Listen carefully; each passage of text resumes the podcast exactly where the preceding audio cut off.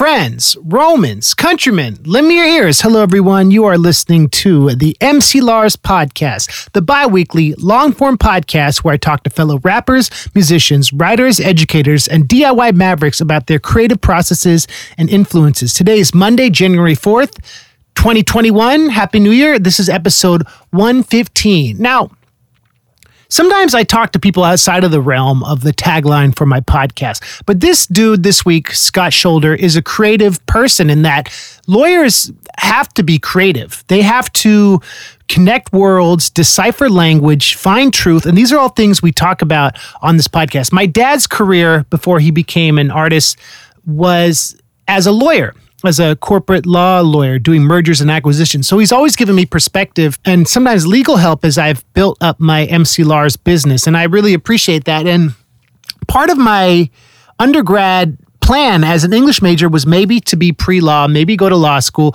but it didn't work out exactly as I planned because life is random, as the last year has shown us. And so Scott talks a lot about his journey as a music fan, uh, his love of underground DIY music he talks about how we connected through DJ Rostar, who was a DJ on Adobe Radio, which was one of the original iTunes uh, internet radio stations that played my music a lot. And I met Rostar through my first manager back in the day. But anyway, Scott and I were trying to do this episode for months uh, in real life. And then COVID happened. We've been talking about doing this episode forever, and so I'm excited to finally release it. Um, he works with a law firm called Cowan DeBaets, Abrahams and Sheppard, and he works as one of the litigation attorneys. So he's a smart dude, and I ask him a lot of hypothetical questions.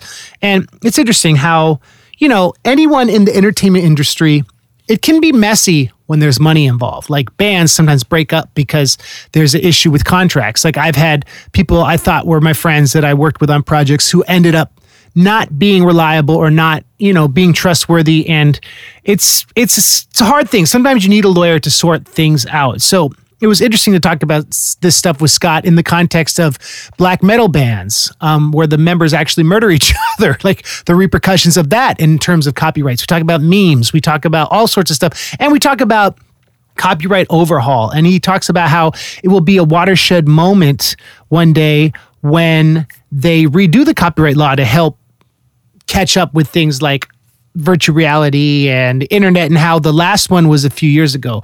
So yeah, Scott's a cool guy. So this is a interview with him.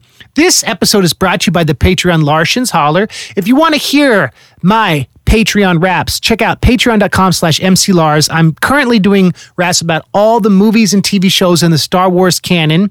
This week, I'm dropping my Star Wars Rebel song. It's the first one of the year, the first Patreon song of the year, but I have tons of Marvel songs, lots of other Star Wars songs.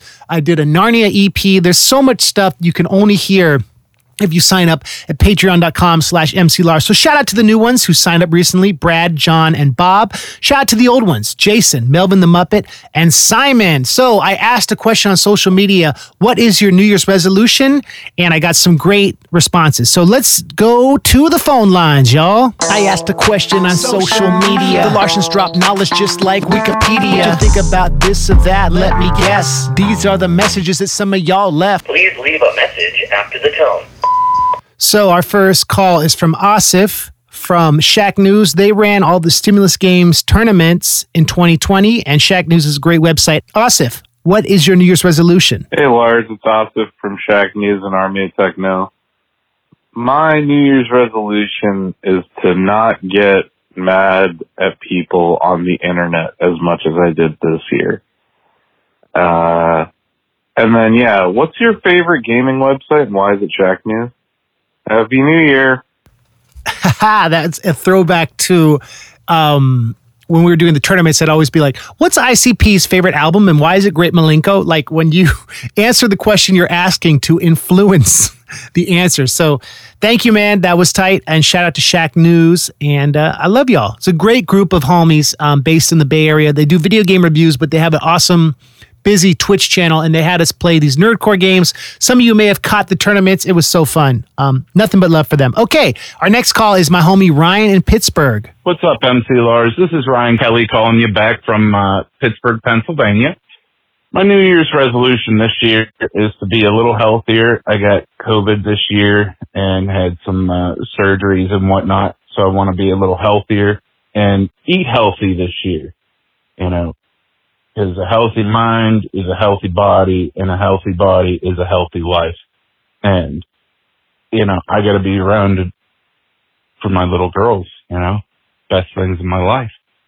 All right, Lars and Larsens, you guys have a wonderful new year. You, you can hear the littlest one in the background. Can you say hi, MC Lars? Hi, Beth. Hi, Tanner.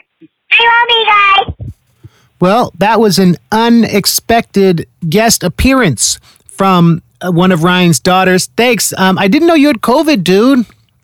I, it's crazy hearing about people who have had it, friends and it's just oh man i hope you're doing okay eating healthy that's a good plan i've been trying to do that too i'm trying to do intermittent fasting where i stop eating and then i wait um, eight hours to eat again so i'm sorry no i wait 16 hours so i eat within an eight hour period it actually gives me more energy it's just you're hungry in the morning and you can't snack at night but it is when i do it i feel like i'm in shape and i've been training to run a marathon so that is my new year's resolution uh, to be healthy too. So, uh, thank you for calling in, Ryan. You are a good homie. Okay, so our next caller is from Will in Queens, a comedian and a homie who called in last week.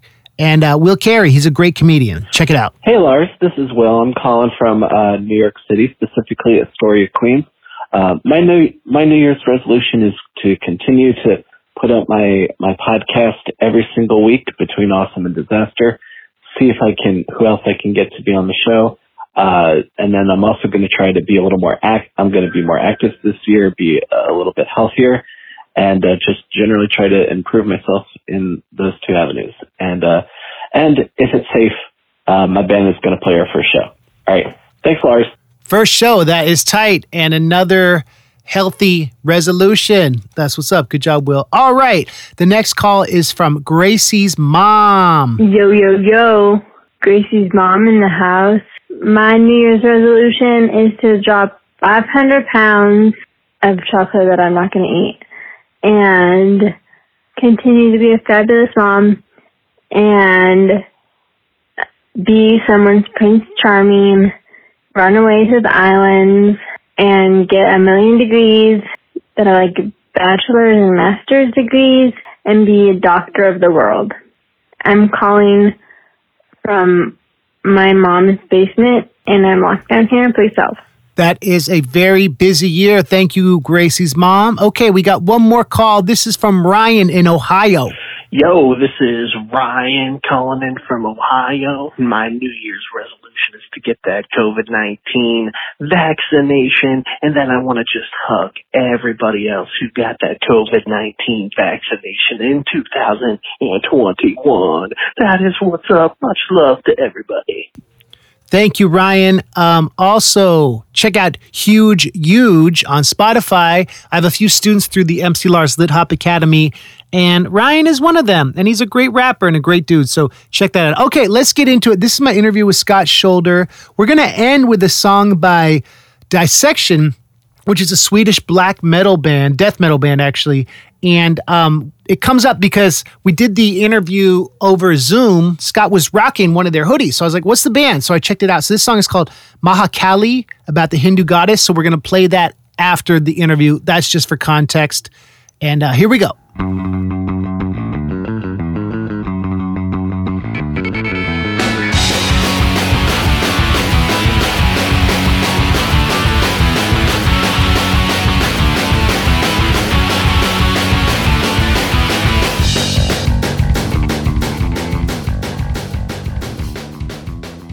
All right, my friends, welcome to another episode of the MC Lars podcast. I'm here with Scott Sholder, a lawyer that I've known for a while peripherally. Yeah, I'm, I'm, I'm really excited, man. Eh, We've been talking about it since March, I think, and we all we all know what happened in March, uh, and that our plans to to to do this in the back conference room of my uh, of my office got derailed, and Uh, so here we are, uh, six months later, and uh, we're doing it. It's great. What made you want to go into law, and what made you curious about music law specifically? Music law is kind of the reason I wanted to go to law school. Um, and then uh, t- things kind of like went a different direction came back around to involving some music stuff um, uh, you know recently so um, in college when when you know when you and i met um, i was a journalism major and you know i love writing um, and i figured that was a, a good way to go um, I, I, I, enjoyed the process i enjoyed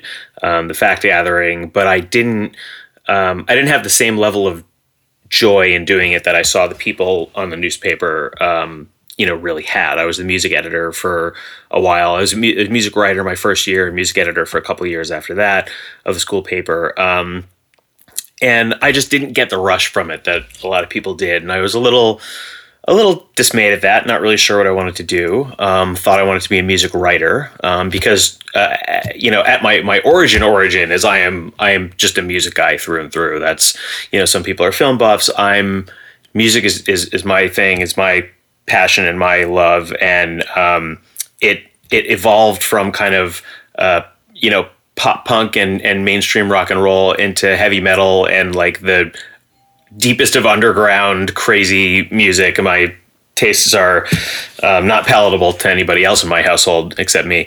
Um, that obsession and kind of real um, interest in that culture uh, made me want to do something in music. And so, um, music journalism was step one. I decided that wasn't really what I wanted to do. And then I ended up taking a course in communications law uh, at American University with um, uh, my professor was a shout out to Ashley Messenger at NPR.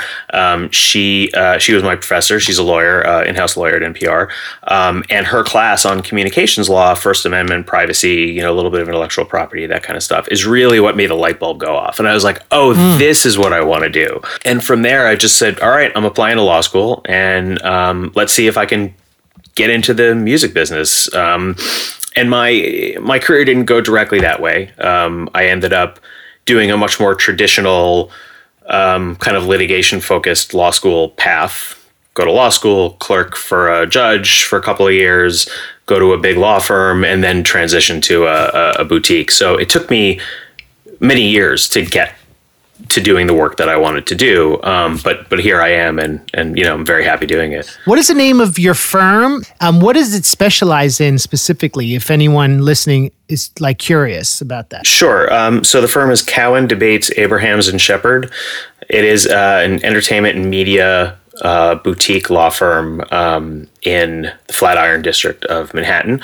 Um, at least that's where the physical office is. Now we're all kind of scattered, um, but yeah. that's that's where our home base is, uh, and um, we uh, we handle um, uh, all kinds of different matters across the entertainment and media industry, um, from from music to streaming television to film, um, theater.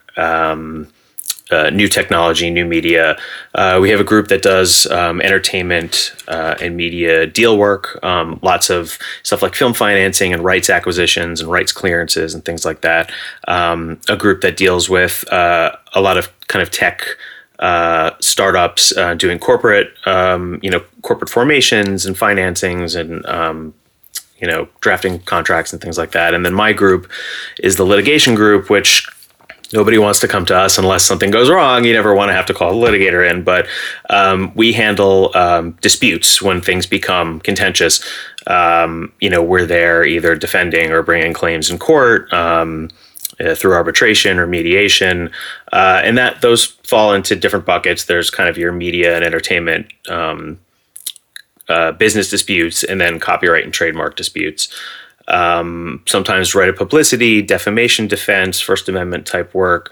Um, and that uh, these types of cases happen within the media and entertainment industries and sometimes outside of that when it's copyright and trademark sometimes they're not media specific clients but um, by and large the um, you know the bread and butter of our of our firm is is media and entertainment that means that as the as content evolves and the format changes you're able to you stay sharp and you're able to keep engaging with your clients and like stay relevant as like a, a, label needs to be relevant like as a law firm you need to be working on laws that are like of the moment and uh, probably I guess anticipating what's going to happen in the future, being ready.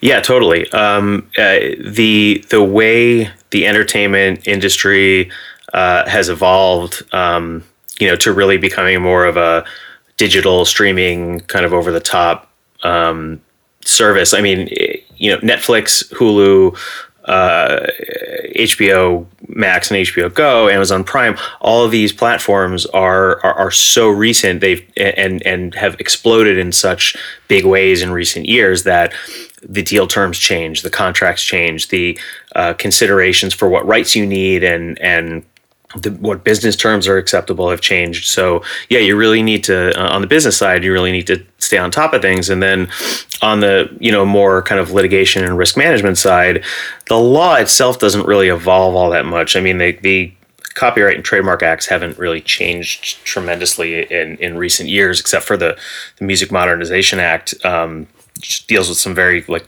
specific technical things in the, in the music business, um, but the interpretations do. I mean, courts come down with decisions all the time that change the way you interpret laws as applied to new technologies, and you, that's kind of the way it has to be until um, until the legislatures pass laws that catch up with the technology. The um, technology is always, almost, almost always outpacing the law. So it's a matter of interpreting it and trying to figure out how to mold it to new situations when the language didn't necessarily contemplate where you are in that moment technologically. You have to, yeah, you have to be informed about these things, but also, Scott, there's this whole, I feel like this whole generation, and with hip hop specifically, of this, well, put it on SoundCloud, it's a remix, it's fine. But people don't know this. Even if you give something away, you can't technically remix something and give it away, technically, right? You mean like remixing somebody else's song and then just just putting it up there without permission? But yeah, like if you took "Hey Jude" and rapped over it, mm-hmm. and then someone who owns the copyright didn't like that, like let's say you did a flat Earth song over "Hey Jude," um, Paul McCartney could could sue you, right? Yeah, I mean, the, uh, so I think what a lot of people, and this applies to music, but it also applies to other things, visual art and um, literature, and, and you know, pretty much all the art forms. I think people assume that there is a quantity that is okay to just use. Oh, if it's less than 10 seconds long, I can use the sample without paying for it. Or if it's if I'm just taking the chorus and, and sampling that, then that's okay. Um, people think that they can um, fair use something and they use fair use as like a verb. Fair use is not a verb, it is a very nuanced, gray, mushy legal test that um, depends on the facts. And um, mm. you, and just because you give something away for free or give credit to somebody, oh, this you know credit to Paul McCartney for you know songwriting on this.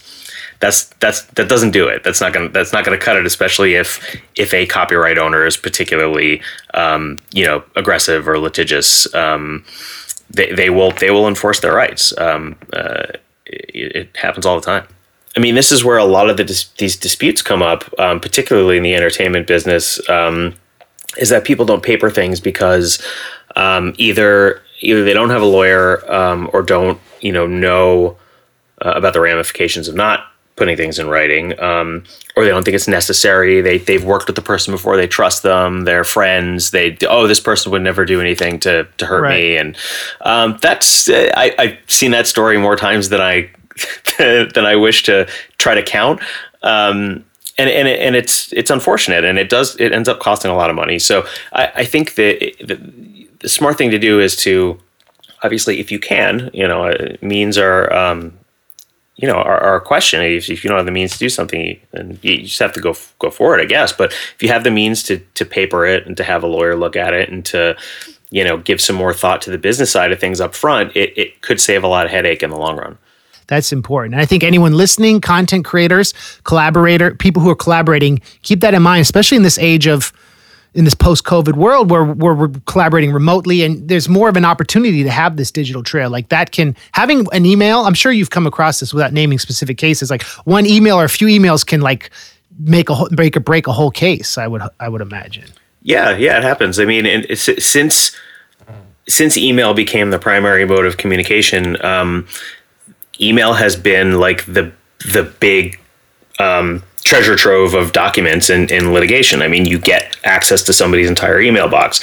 Uh, American style discovery is very invasive and, and and extensive, and you get to you get to read a ton of emails. And sometimes there's a couple that really just are are, are the deal breaker or the or the, the, the case maker for you. It, it, it you really can. It, it's you know talk about a smoking gun there can be a smoking gun email. But you know, thinking about it from more of a transactional um, perspective, um, having that email trail is is helpful in in establishing what the party's intent was and um, you know there are certain circumstances you may even be able to say that there's a contract through through email exchange mm. um, that's i've seen i've seen that before um, so yeah, having stuff in writing is important. What do you do for fun, and how do you remind yourself that you still love music? Well, I mean, music is a, music still is my is my number one go to if if I'm uh, if I have spare time, anytime I'm out, like if I'm doing errands, if I'm walking the dog, or if I have to, you know, take the trash out or whatever,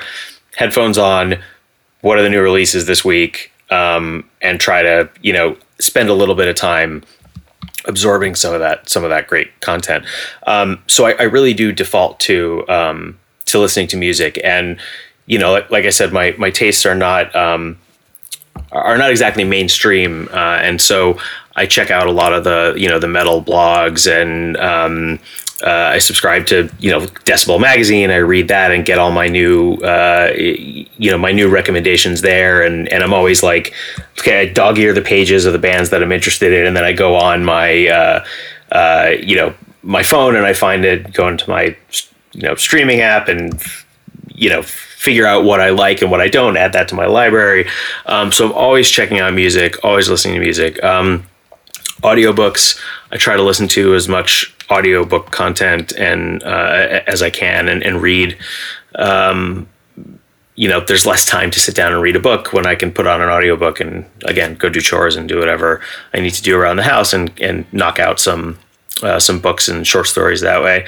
Um, and I and I write. I write. Um, I, it's more of a recent hobby. I've started doing some you know creative writing just to, just to keep my mind um, in a little bit more of a uh, uh, of an artistic space and and um, just I get some satisfaction that way. Um, you know, lawyering can be creative in in some ways, but it's it's often very technical and and you know can be dry and can be contentious and stressful and all those things together lead me to really need an you know an outlet and um, you know music and and books and and writing are are kind of the the top things that I do. I ex, you know try to exercise when I can, go running, and um, you know you need you need to stay healthy too. But um, I, I, I find that I'm able to separate the business from the content. Mm. Um, I, I do a lot of my a lot of my work, at least recently, has been in has been more in visual arts. Um,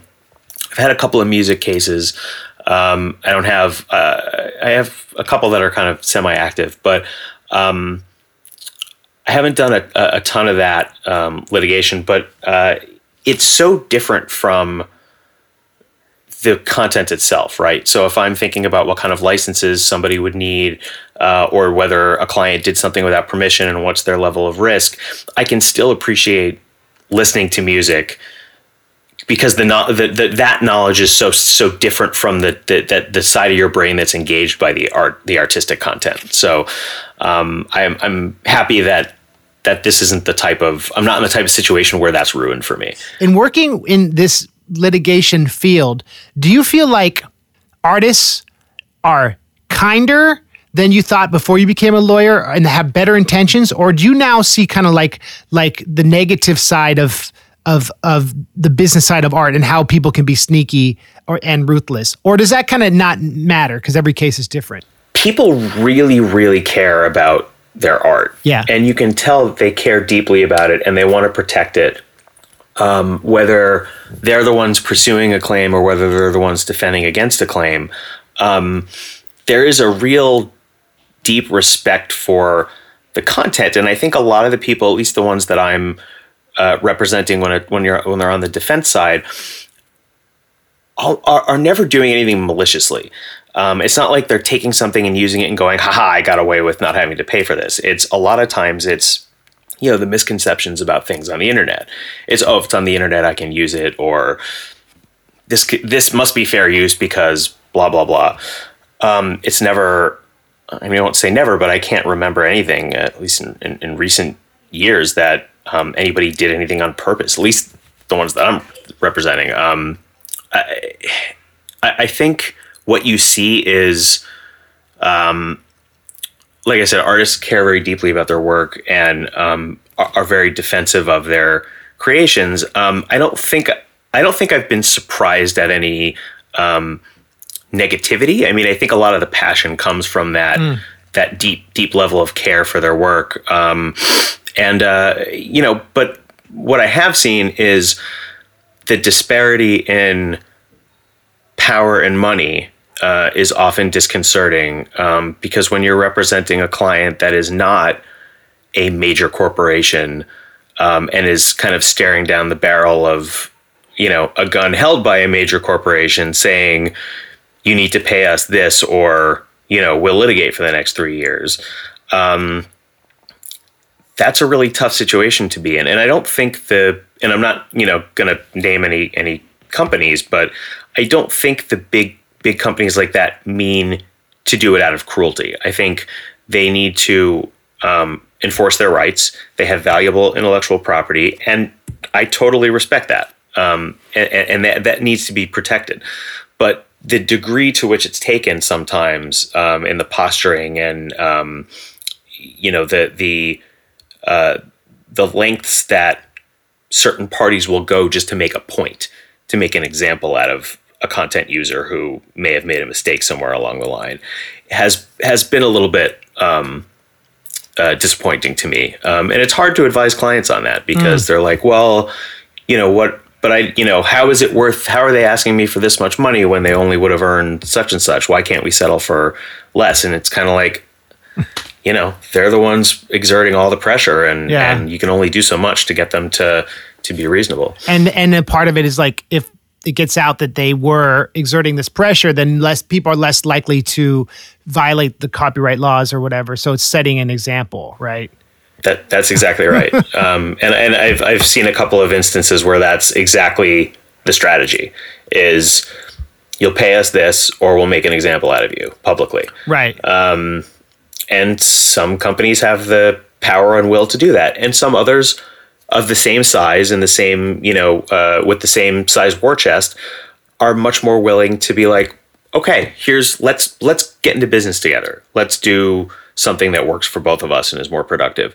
And you know it's hard to tell which which one you're going to deal with unless you've dealt with with them a number of times in the past and know the patterns. But um, that that can be tough. It's a tough part of this this business I mean, it's it's really you in your field. It's a protracted game of chess where you have to know about also the past history of media, anticipate the future, look at other cases of references. It's like you're constantly playing this this almost like Dungeons and Dragons strategy game that's like forever unfolding, and it must be interesting because it's probably you never it's you never know what to expect and it's never boring being a being a, a media lawyer right Oh, totally. Yeah. I mean, Yeah. there are there are things that can be somewhat rote, and you know, you kind of know where this is going, and here's how it'll play out. Um, but a lot of the times, especially when you're actually in court and you have a judge, even if you've been before that judge before, you don't know how they're necessarily going to rule on a particular motion or how they're going to decide a um, you know decide a case. Are they going to throw it out? Are they going to let it continue? Um, and you never know what you're going to find in the documents. You never know what somebody's going to say in a deposition. Um, I, I had somebody uh, who had a very elaborate story in, in their complaint about what had happened uh, in, a, in a particular instance. And when I asked her at her deposition to tell me about it, she said, I have no recollection of that. what And I was just kind of like, okay, what? And I had to just stop for a minute and be and, and kind of ask myself, like, "O- okay, what what do I even do with that? yeah because the case was relying on her remembering right you just you can't make this stuff up sometimes. So so yeah, it's definitely it's it's definitely never boring. That's that's for sure. are you familiar with a book called lords of chaos Oh yes, okay so that this is definitely a pivot but when you talk about the dynamics that can go uh, uh, go behind the scenes with like groups of people. That story is just that story is crazy, isn't it? And when I first heard uh, heard that story, uh, and then it made me curious about all the different artists.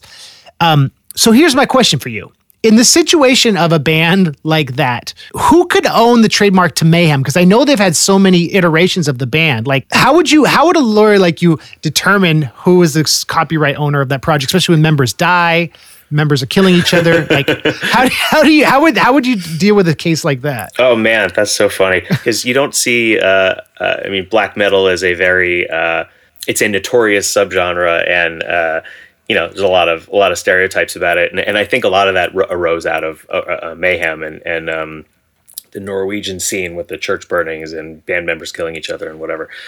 Um, so it, it, it's different in every country. Um, uh-huh. So a band like that in Norway, um, you know, who would own the trademark of the name um, would would largely depend on you know what the laws are in Norway. But um, in in the U.S., it's really all about use. Um, so you don't have to register a mark to be able to protect it as long as you're using it and you have to use it uh, kind of in, in, a, in a commercial way in connection with the goods and services that you're offering so um, a lot of times if uh, if somebody stops using it um, let's say one you know the band members split off and you know two of them are using the name and one of them has kind of gone off and done his own thing and then he decides later he wants to reform a band of the same name arguably the ones who are using it are the ones who have the continuing rights.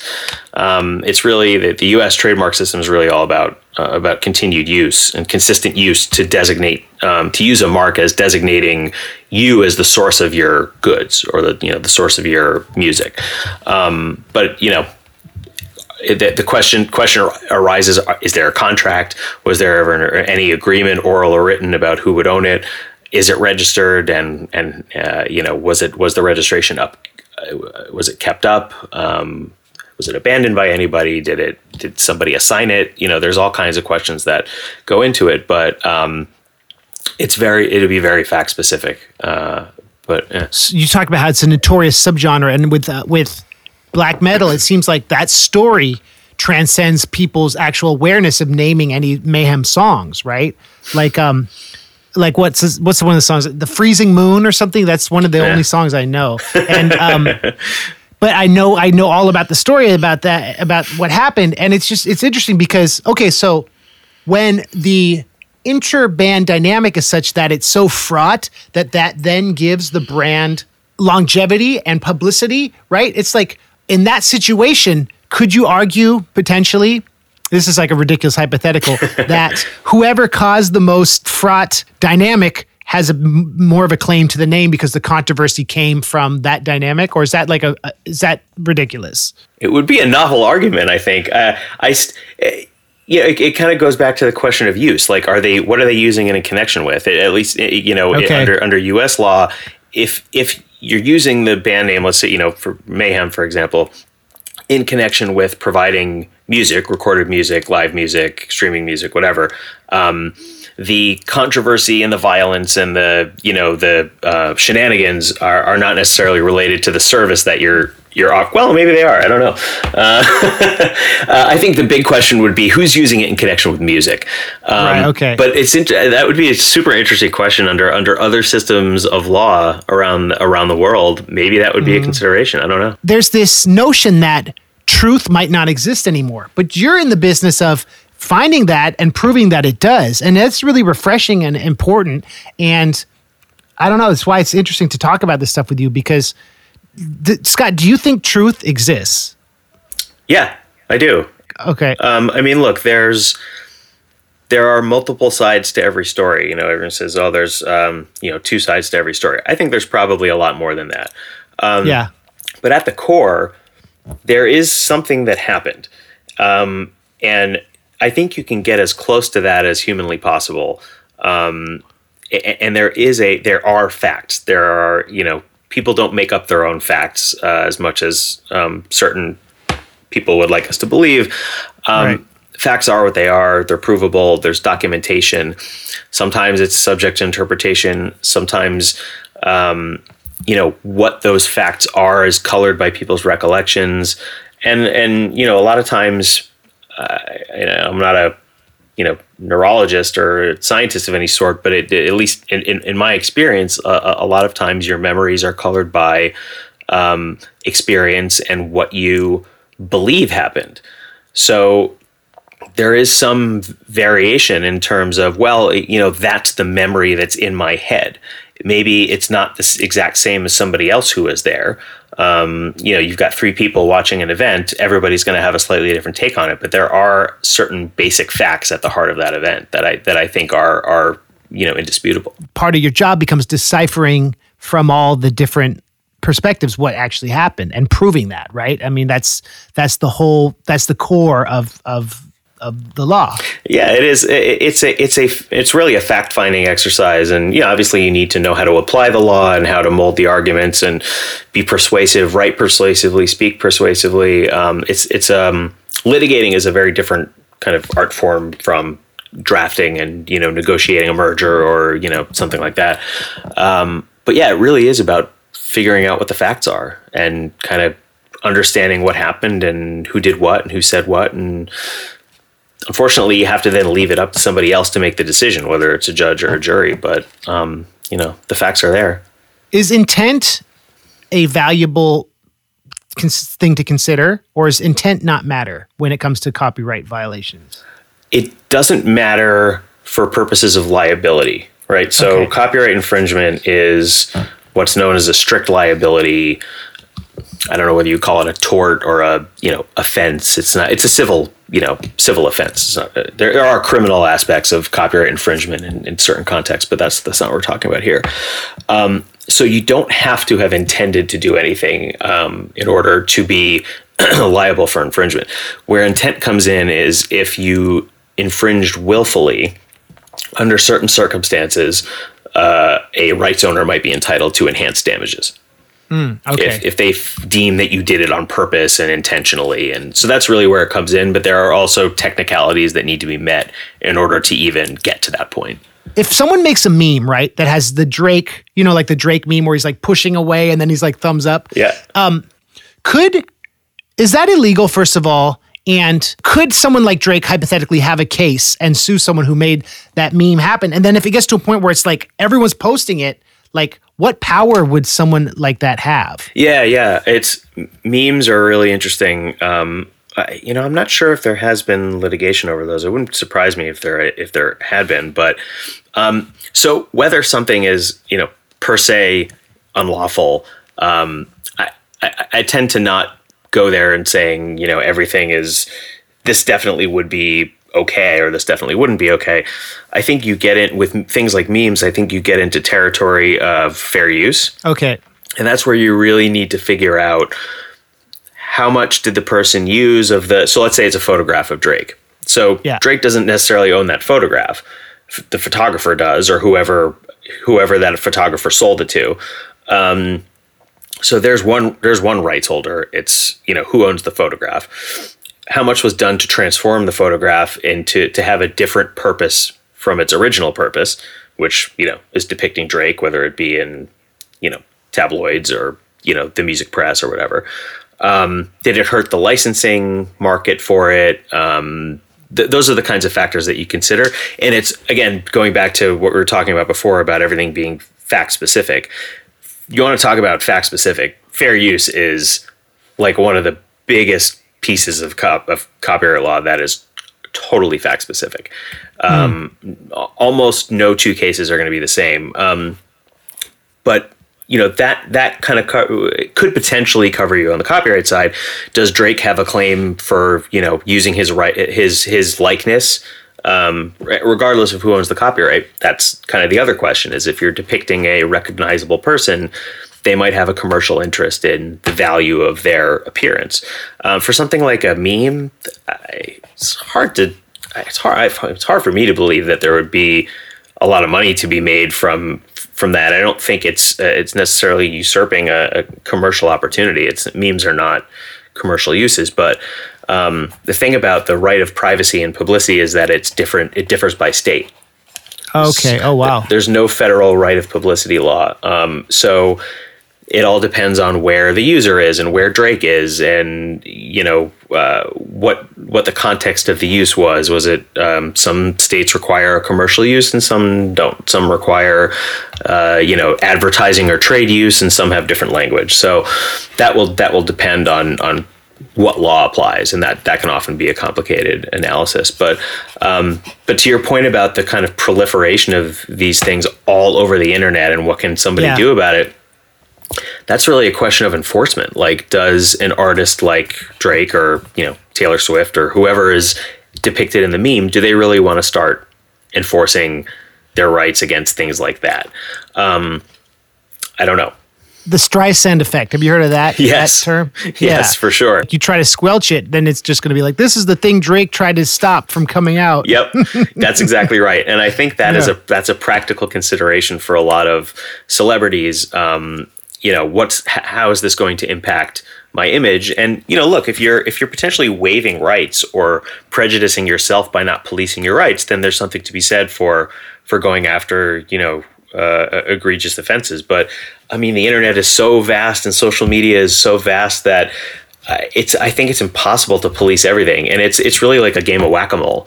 A lot of times, you take down Right. one thing, and then another one, another the same thing pops up on a different platform or through a different server or something like that. So, um, you know, uh, rights owners really kind of need to decide where to allocate their resources a lot, and uh, you know whether it's really that important to chase things like that.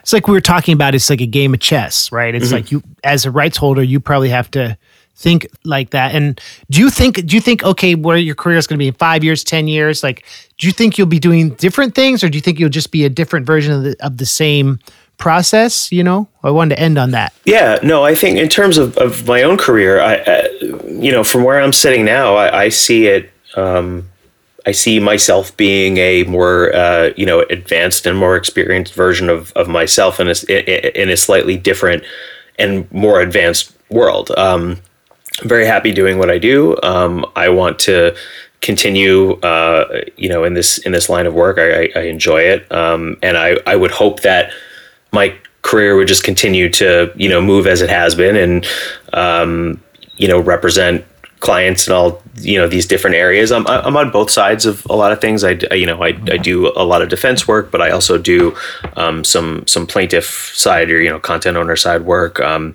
and it's it, it's enjoyable. Um, and I would like to continue doing that, especially as these art forms and technology advance. Um, you know, there's a lot of uh, a lot of developments in in VR and AR and um, you know interactive content um, that I think is going to lead to really interesting uh, legal issues and could potentially at some point, if uh, if the if Congress ever gets around to it, uh, changing the copyright law. And I and I'm uh, I, think it's it's well overdue. The last one was passed in you know the late seventies.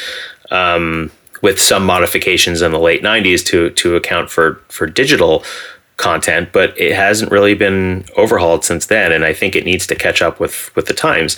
And that'll be really interesting. That'll be like a watershed day in my career when a new copyright act is passed and everything will change. And it'll be really interesting to kind of start over with a new body of uh, creating a new body of case law.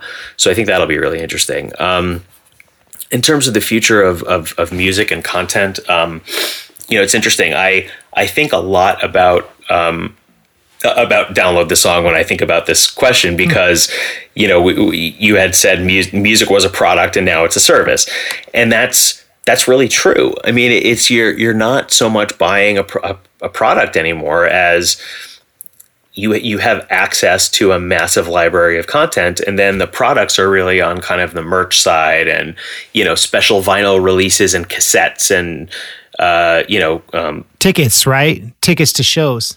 Oh yeah, what's that hoodie you're wearing? That's tight. that's dissection that's another black black metal band um, That's tight logo. yeah that's one of the gr- one of the great things about about uh, these bands is that the logos and the artwork are just are just awesome um, but I, I- I think um, you know the product aspect of it has really moved towards um, towards things like that, whereas the music itself is uh, is part of the service that you pay for, and that's going to have that whole system is is controversial. Um, artists, a lot of artists think they're not you know paid paid enough through services like Spotify and, and Google Play and um, you know all the other streaming services that are out there. So it'll be interesting to see how that evolves and whether there's any further legislation or um, you know alternative services. I think music has become a lot more DIY um, and and probably will continue that way. Which is not to say that you don't need labels. Um, labels, I think, will always be there in some capacity. Um, but with Bandcamp and you know SoundCloud and um, you know there's this very kind of new DIY ethic to a lot of this. Um, you know, recording and like you can record on on GarageBand uh, or Logic or whatever, and make your own content. The, it's just just a matter of marketing it. Um, so I think things will probably continue to go that way as the technology increases and and um, becomes even more sophisticated.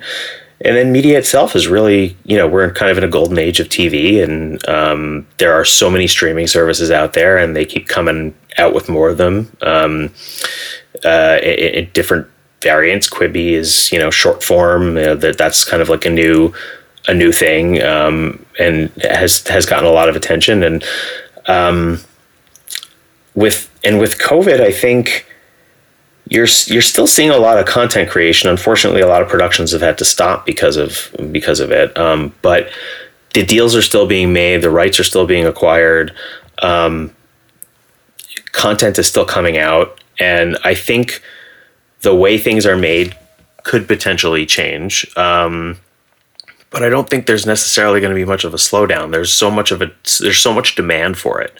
You know, people are at home and and probably have a lot more time to consume content. Uh, I think it's. Uh, I think we're in an an age where the content will just continue to come, and and the creators will find a way to make it. Um, you know, ideally with in conjunction with keeping everyone as safe as possible, but. Um, yeah, I mean, maybe they'll find ways to create content remotely too. That uh, a lot of a lot of you know shows have done that, but who knows? There could be a way to make movies that way too. Yeah, no, it's uh, it's interesting because the technology will shift and the laws will shift and evolve, and um, I guess the hope is that we don't become fatigued from our screens, right? And I, wonder if you have that sometimes, just all day, especially with all the stuff you have to read, and now and like doing this podcast, like you're always having to be engaged with a screen, and that we don't know the long term effects of that yet. I think it, it, it has probably gotten worse with um, you know with the pandemic because you're not having in person meetings, you're having Zoom meetings, and I have you know sometimes I'll have catch ups with friends from college or friends from high school on Zoom, and every so often one of them will one of them will say, "I'm not joining tonight. I've been on Zoom all day. I can't spend another half an hour on the computer." Um, so I think that's that's is taking a toll on on people, but I don't know. People seem pretty dedicated to their content. Yeah. Um, I think a computer screen is a little bit different from the TV screen, and um, uh, I, I, don't think I don't think the content's going anywhere because of that. But but I do think that um, it'll be interesting to see where this whole screen fatigue and and um, phenomenon goes, and like what are people? What's the long term impact on people's brains and children's brain development, and you know kids going to Zoom school? Uh, it's all very strange. We live in a really strange time. We're living in the future. It got sped up. yeah, right. No, I, I've never seen a sci-fi movie that predicted this. This podcast has been very useful, and um, thank you for all the information and for following my kind of disjuncted um, questions because I think we there's a lot of content creators who listen to this podcast, and I think it's been helpful, man. And I appreciate your time. So thank you, man. Yeah, yeah, my pleasure. Thanks for having me. It was uh, it was awesome talking to you. Are you on social media at all? If people want to like just follow you or and your thoughts and stuff like that. Uh, Twitter is just um, I think it's just Scott Sholder. Yeah, Instagram's the same. Um, just at Scott Sholder. Follow Scott for, for more more information and uh, thank you, man. This has been tight. Thanks, Lars. Appreciate it.